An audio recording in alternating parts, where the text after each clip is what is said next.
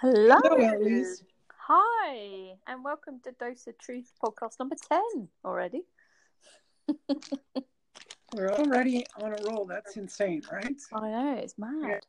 Lots of lots of really hard work that we're doing, getting this together, our ideas, Mm. and uh, hope people are enjoying this. Yeah. And, Yeah. and, you know, if you if you are uh, listening, you support us by subscribing, liking, sharing, or you can go to uh, onthegotarot.com and uh, support my work. There, you can just click on that. And you can support by PayPal, Patreon, and even um, currency. I've got uh, Litecoin there, I think, Bitcoin. So, you know, there are always ways to support Eloise and I uh, doing this work. Yeah, getting it out there to everyone. Yeah, and if you want to drop us an email and kind of have a chat or ask us a question or propose something for a podcast, you can at info at doseoftruthtarot.com. And we will respond to you when we get a moment. yeah, we're usually pretty quick, but give us a, sometimes a few days when, especially now in the holiday season. Oh, yeah. Yeah, so happy Um, holidays to. everyone. It's all beginning Thanksgiving in the States and into all the December holidays as well. So Yeah, the the new year, we're almost, you know, we're not far from the new year. That's uh, that's pretty amazing, right? it is bonkers. I realised the other day there's only a month left till the uh, winter solstice here. Exactly. Wow, already? When did that happen? Already is right. It's mad. Anyway, Well, today we- thought we'd talk about your journey as a seeker. Yeah, we'll do a little uh, a little review of that. I mean, it's a long story by now. Oh, we've got hours. Yeah. I, well, I was Ah, born in 1960, so that's uh, that seems like a long time ago. hmm. Uh, and I was certainly very influenced by, you know, the, you know, flower power and peace and and just bringing harmony to the world. And um, yeah, and there were a little, few little, I guess, in those days might have been strange things about me, um, though it's very common. You know, most people, you know, who do energy work or are intuitive uh, really relate to this that you know they sense things um, before they happened you know so i was um, sensing things before they happened but mostly when it came to came to people you know, i could just really uh, tune in. So of course as a little kid two three years old i didn't know what empathy was. Um, so it and i've even had myself um, i've done the big five uh, personality test, uh, very interesting by Jordan Peterson. And uh, I think I, if I'm correct, I come out like 98% empathy and, you know, really 95 and above for empathy and compassion. So, kind of really self evident that um, being highly empathetic, um, you know, is picking up on things people don't um, necessarily think they're revealing to the world, right? Because that, as a tarot reader, one of the funniest things I always, I always found quite hilarious was some people would come and, and sit down at my table, and they and they just they just put their fingers across their mouth uh, to say, "I'm Oh, not yeah. saying anything." I'm so, not saying. yes, so you'll know nothing about me, right? And Yeah. But that tells you Um, so much. and I kind of sit there and go, oh, thank God. Because Yeah. it's so much easier to uh, read someone uh, when they're not speaking than when they're speaking.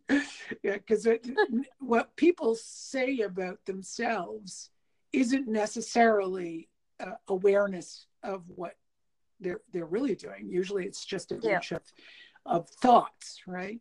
So, of course, I didn't know this as a kid, but I certainly saw clearly, you know, what people suffered, if they were malevolent, if their passive aggressiveness was going to turn um, vengeful, or um, well, you could say malevolence as well, but there's also, um, gosh, I've lost the word for the moment, but uh, resentment, right?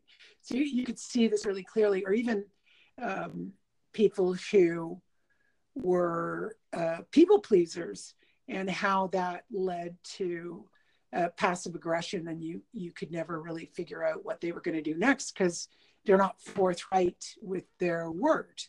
They they transgiver uh, they they transgiverate i think that's the right word and or transgiversate uh, and you know just avoid clear cut speech because people pleasers don't want to say anything you don't like.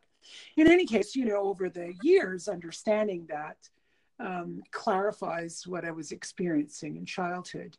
So I spent a lot of time, really young, reading Freud and reading um, Carl Rogers, um, Jung, especially the archetypes, and um, as well as Eastern um, philosophers like Krishnamurti, you wouldn't really call it necessarily philosophy. It's more like, you know, self inquiry. And Krishnamurti was my favorite. So, you know, I was mm-hmm. reading him in 1971, right?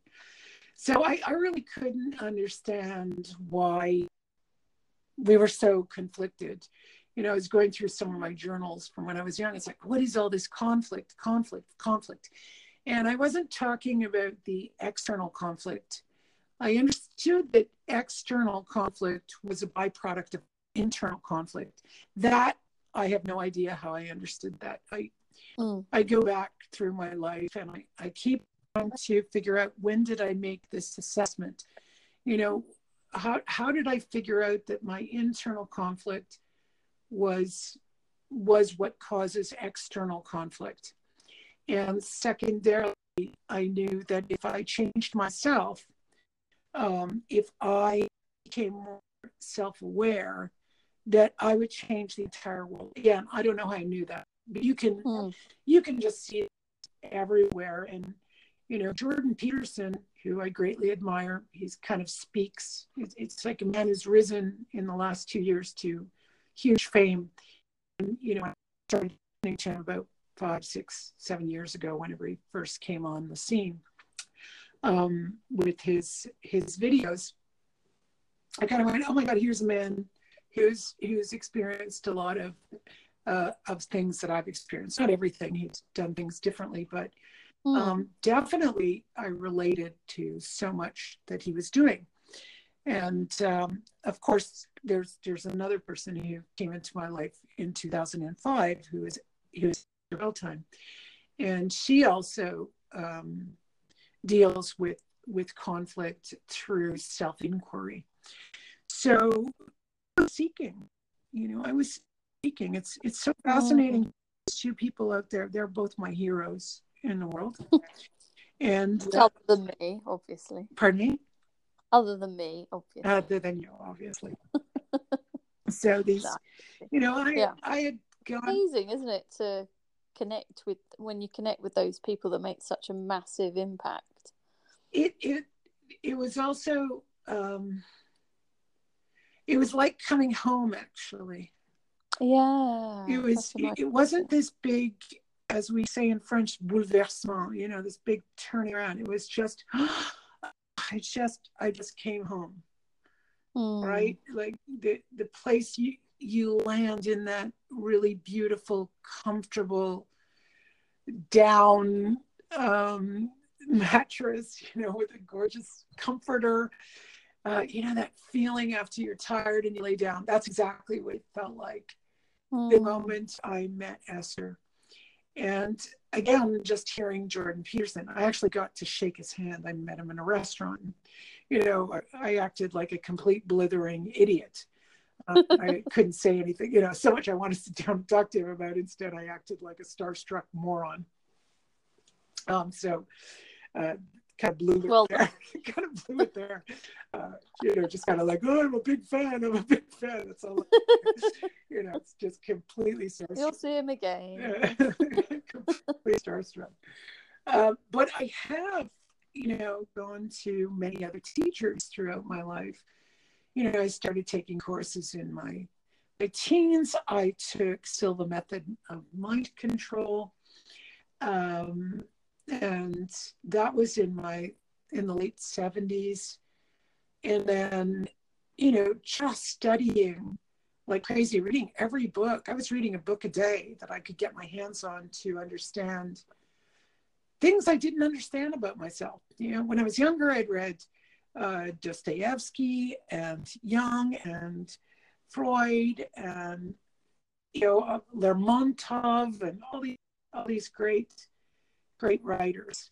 I was always mm. bored by fiction. I, I can probably name on my fingers how many um, you know romantic. I, I hated romances. I I didn't like you know your trash novel. I I actually bought a little, you know, sort of a sci-fi a couple months ago, and it's still sitting on the shelf half read. You know, I just can't get through it. Sounds really good. Yeah. Like I do love science fiction, so uh, there are some mm-hmm. great authors of science fiction, but if it's a little bit, you know, on the trashy side, I I, I never was able to read things like that. I for them, but you know, really, um, the great novels, um, the great great novels of our time. Those are, you know, even there there is one Middlemarch uh, that I read as well. That was a you know a wonderful book to read.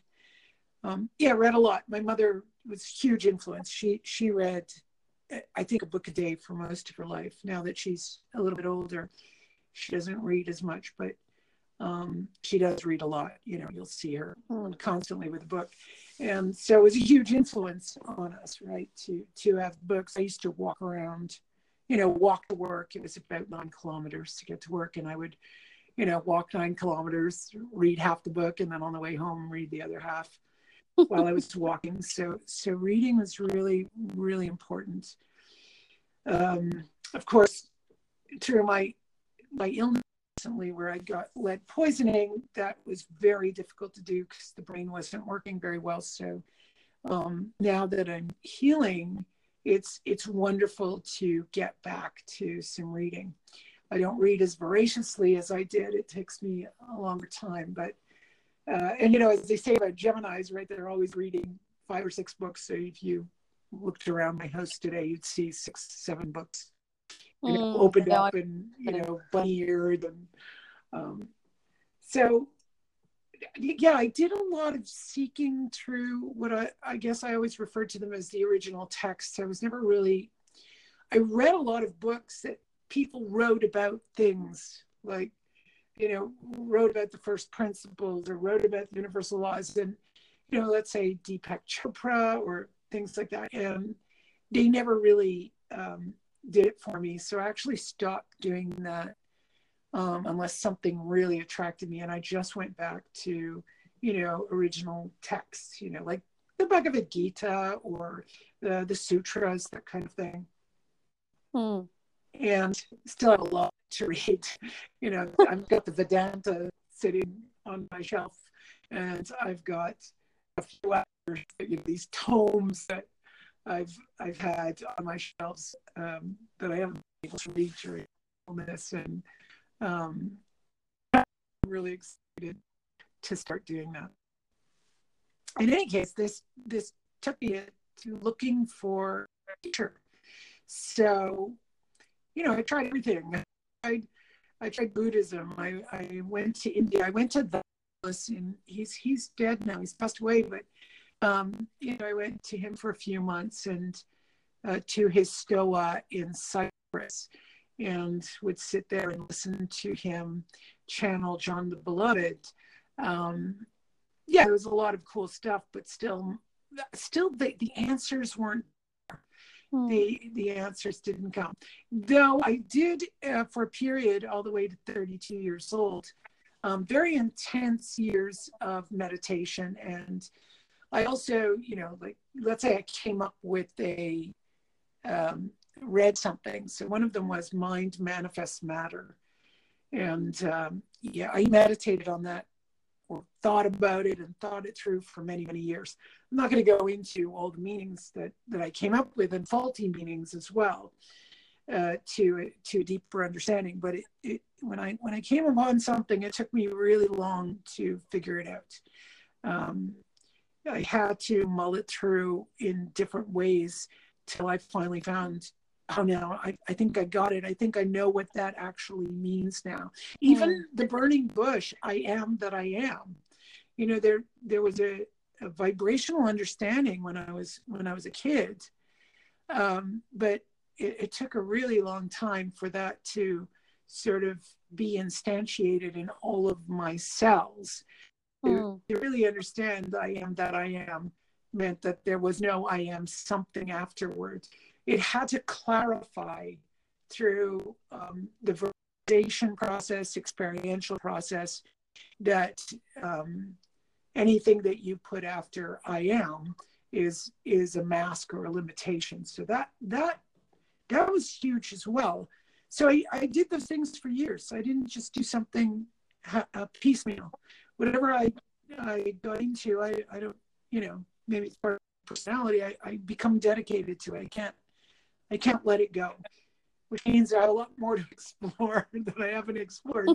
because I have years to explore it, especially if you have an illness in between that that kind of takes you out and uh, you know doesn't allow you to do all the wonderful things, but actually shows you something else that you've been doing that hurts you. Mm. So you know, my my travels to Daskalos was wonderful, and then later on, around uh, 35, I was 35 years old. I decided I wanted to go live in Greece, and um, yeah, I ended up spending six months there, and then six months in Paris. So that was that was a wonderful exploration, but it really really brought me to an understanding that you know weather's not going to change uh, my life. Um, it brought me to an understanding that you know place isn't necessarily important. It can be you know there there are certain influences of latitude and longitude. But what really became important to me was what gave me meaning. That's that's what made me excited or or enthusiastic to get up in the morning. So i moved back home and uh, began my my practice here. And hmm. you know, a couple of years later, that you know, here I was working quite a bit, mostly doing tarot reading, uh, Reiki, figure different, different ways of helping others. And finally, I said, I, I got, yeah. And so a friend of my sister's uh, was on the phone one day, this 1998, and she said, "How's how things going?" And I go, "I'm just a little bit bored. Mm. Uh, you know, really busy, but just not right." And she said, that "Doesn't sound good." I went, "You're darn right. That doesn't sound good. You know what? I'm leaving. I'm going to go."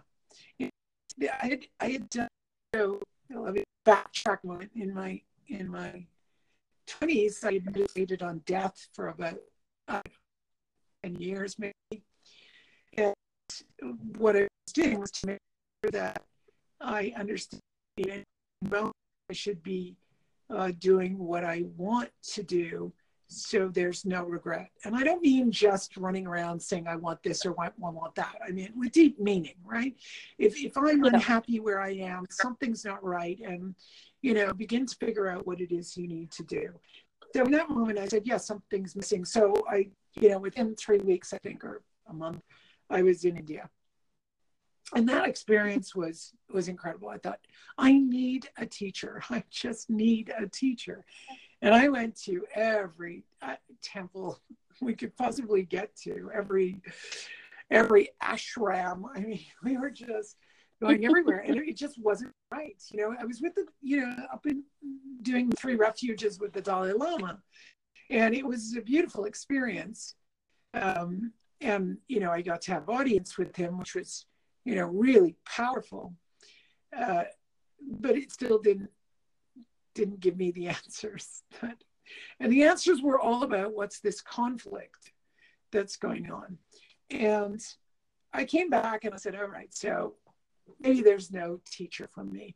And when I got back, what was interesting is I was gone six months. I thought, wow, you know, this is a big sacrifice you're making to go. I mean, I didn't take lightly because once I left, I could, you know, completely dissolve my practice. I'd be 38 years old, which is quite a bit older. Um, and I would basically, you know, leave my practice. And that that's a huge choice to make. Yeah. And, and uh, when I got back to my pleasant surprise, uh, I had I called the the place that I was working in, and I said, "Look, I'm back. I don't know if you need me." And I said, "Of course we need you. You've got a lineup of people waiting for you." and I was like, "Well, okay, that's that's quite wonderful. All right, that's good." So from there, it was course development you know any creatively it was just so much fun to create different things and and help people help people out and of course learning myself right all the time and in in 2002 i think it was i found uh, the body tuck system and that really did two things one it took the pressure off me because i was i was born a um, I guess, a natural healer. So when somebody would sit in front of me, I would see this binary wheel open up. So, like a line between myself and the person I was working with, and then this big, huge wheel would open up, and it would be in red. And these drawers would open up, and let's say the drawer would say past life, uh, mother, liver, whatever it said, and I would mm-hmm. take the, the, what I wouldn't do anything. It would just coagulate or cohese together, go into my heart, and then I'd see the wheel turn green, and it basically I would work it out in my. Yeah. I was. Well, it was just so natural in a way for me to do it. Maybe it was unnatural too, but um, it just seemed natural. It's just what I've yeah. been always doing since I was a child. So I didn't really know any other way. And when at this point, my cousin called me up and mentioned BodyTalk, and I and she's going to take that healing, personal healing out of the way. It's an actual system. of course, her speaking, I just went, "Oh wow, this is this sounds really good." So I signed up right away, and did um, I think at the time, you know, I did five different modules in um, in two months or three months. Um, I was well on my way. But so I, one of the coolest things that happened was I received a session from someone who did some past life work, it's chakra, and I got up and my personality changed. So one of the mm. things that um, which is a subject I really like to talk about is people pleasing. I, you know, I was certainly very uh, habituated, and my automatic behavior was to people.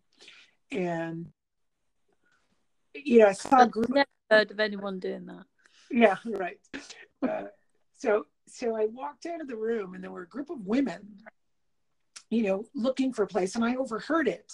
Now, at the same time, people are waiting for me, and I'm in a bit of a rush and I was about to stop as I would usually start explaining it to them, even if I had to walk there. To do this all the time, I stop on the street for people, just constantly these things. And I would even make myself late or, you know, stress myself to help people out. And all of a sudden, my body sort of went nice and straight. And year, you know, they can handle it, right? They can handle it themselves. They're grown women. They can do this without you. And I was like, wow, it's so arrogant of me to think people can't do things without me, right? and I just bopped off, you know, I just, you know, hopped down the stairs, right. ran down the stairs, and I went, wow. And and I was so shocked. I was completely shocked that, you know, just this, there's a technique called active memory as well. And uh, I just was completely shocked that I I didn't do it. The drive or the the addiction to help people was so strong. I I could never break that that link. So I knew I was onto something super powerful. And yeah, this this weird thing happened after, really strange. Um, I find this wonderful system that's helping me out, but another part of me becomes upset or depressed, I would say, because I had been working so diligently with belief systems and, you know, people's defenses and um, helping them to see how their beliefs are actually um, the very that were limiting their perception. So I did a lot of work. It was called Shift Your Perspective. You know, we always did this work on mm-hmm. Shift Your Perspective. That's what I would do uh, with people. And I had this sense that maybe I was too obsessed with that work. Maybe I was mistaken. Maybe, and I couldn't, I really couldn't figure it out. I, I just thought maybe all of this time working so diligently, really, we don't need to do that. We just, we just tap it out of ourselves. So this went on for a few years, and a woman calls me up named Sherry Carpenter to go to Toronto and take breaks. Mm. And uh, yeah, it wasn't too long after the first talk that I knew exactly what was going on. And in that moment, I went from, you know, this really upset that I thought I was completely insane for all the work I've been doing since I was a little kid, right? This is, you know, I started thinking about beliefs and how people could shift if you just didn't believe that or realized it was a lie. Uh, even called the game Spot My Lie. You know, I'm going to tell you a story and spot my lie. This is what I used to do with people. And of course, they didn't necessarily get what I mean. And so, you know, years and years of people not getting what you mean some people yes some people no I, I, tried all kinds of techniques. There were some that you know I, would record the conversation i'd have with people and that worked really well. Would, oh my god i don't you. I don't hear anything you're saying. All i'm doing is defending myself. I've realized a lot of things just by listening to these recordings and they would have their own sort of they'd have these shifts in perspective right but yeah. some people wouldn't listen to the recording, you know. I had this policy you're allowed to see me three times maximum. If you don't listen to the recording, I'll, i know because. Oh, yeah. And uh, I would tell them, you, you can't see me anymore. I'm not doing this. It's too too much work. In any case, so uh, of course, this this work called Breakthrough okay. was exactly what I had been doing. So I, I went, well, I guess I'm not completely insane and of course that that brought me into being uh, what I am today. One of the things I do to, am but do is senior instructor of uh, breakthrough. And, uh, also, you know, teaching uh, something called responsibility. I do a lot of different work that's quite powerful. For they tell me it is, and they love it, and I see a lot of shifting. Um, yeah, I've been doing that for many, many years. So that's kind of a little synopsis of my of my seeking. I mean, the more you the more you listen to these podcasts, you'll probably hear way more stories about me and stories about my mom. uh, but uh, yeah, that's basically a little synopsis of how I got here. And you know, all this interest that that Eloise and I are going through is to yeah to use creativity, right? To, to do something different than we've yeah. been doing. You know that uh, it after years and years, let's let's get the work out to more people. It's wonderful to work one on one, but it's also wonderful to help more people in the world, around the world, right? Who who need this kind of work, who need to hear about it, who who um, yeah will benefit from it, which I hope that people will benefit from what we're doing. Mm. Yeah. Yeah. It's pretty wonderful stuff. And you're a wonderful teacher. Thank you, darling. And so are you. thank you. Yeah. Yeah. So thank you for sharing your journey. I think it's it's always fascinating when you look back on what you've done to be where you're at. and how it always makes complete sense. It does retrospectively to me Mhm. how all pieces needed to come together. Right? Yeah. You know, you're you're looking for and of course coming to today, you know, it's so simple to see that you didn't need to go through any of it. It's one of my favorite movies is um is The Wizard of Oz, right? And Oh yeah. that last scene where she says, Well, always knew it, dear, but you had to figure it out yourself. Yeah, I probably had a huge those those words probably had a huge influence on me, you know, that I knew that I had to figure it out myself and seeking help, you know, and it's it it, it, it like we said earlier, it's not so much the help, but it's finding those people who are doing the same kind of which brings you home and then together. You know, it's not that somebody does it for you or yeah. you know, many years ago, I saw Sogyal Rinpoche, and and I think I said that right. He wrote the Tibetan Book of Living and Dying, and he Mm. he gave us a beautiful weekend, right? So two, I think it was two or three whole days of listening to him talk. And at the end, one woman got up and said, "It feels so good to be here with you." But what's going to happen when we go back to our lives tomorrow? And he said, "Well, that's that's the thing you've got to take this back in your life and you know nobody can do that for you and no i can't sit here and you know through the the bottle he didn't say that Yeah. but you know i thought you know this is this is the reason why we come to these things is to figure out what we're um not doing in a way to actually uh, resolve the conflicts Yeah. you know And then take responsibility for using it, not just go, oh, that was a nice weekend, right? or Move on. or even worse that here's the weekend but i want to be codependent on the teacher Yeah. Mm-hmm. You know, that's that's not that's not what the teacher is that that would be a nursemaid or, a, Yeah. or you could have the other side that's a doctor right there's Mm. so to determine the difference between a cult leader and someone who's who's teaching you something is that they tell you go and do it Yeah. Don't- You can do it. Right. Fly, ducklings. you don't you don't need me you can come back to me when you when you get stuck somewhere and i'll give you another tool but no you know, i have my own life i don't need to to rely on on you coming and you don't need to rely on me that Mm. and that that always you know when people say you know are are these spiritual things a cult? I said i don't know what spiritual means. I have no idea what that means. But um you know it, it depends whether you give away your power or not. You can turn anything into a cult if you give away your power. There's always Yeah. somebody who's willing to be in a codependent dance with you. Yeah.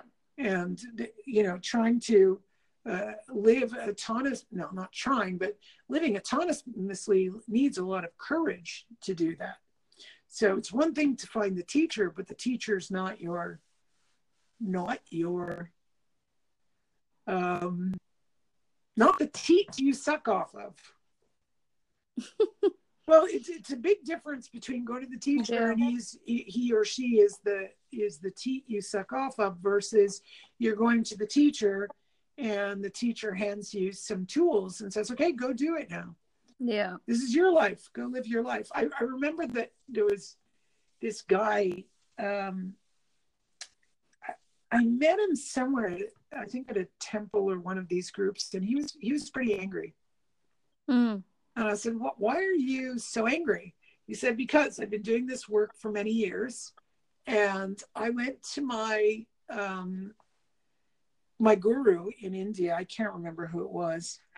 And I was so devoted to him that I went home and I, I sold my house. I left my kids Wow. and I came to India to be under him.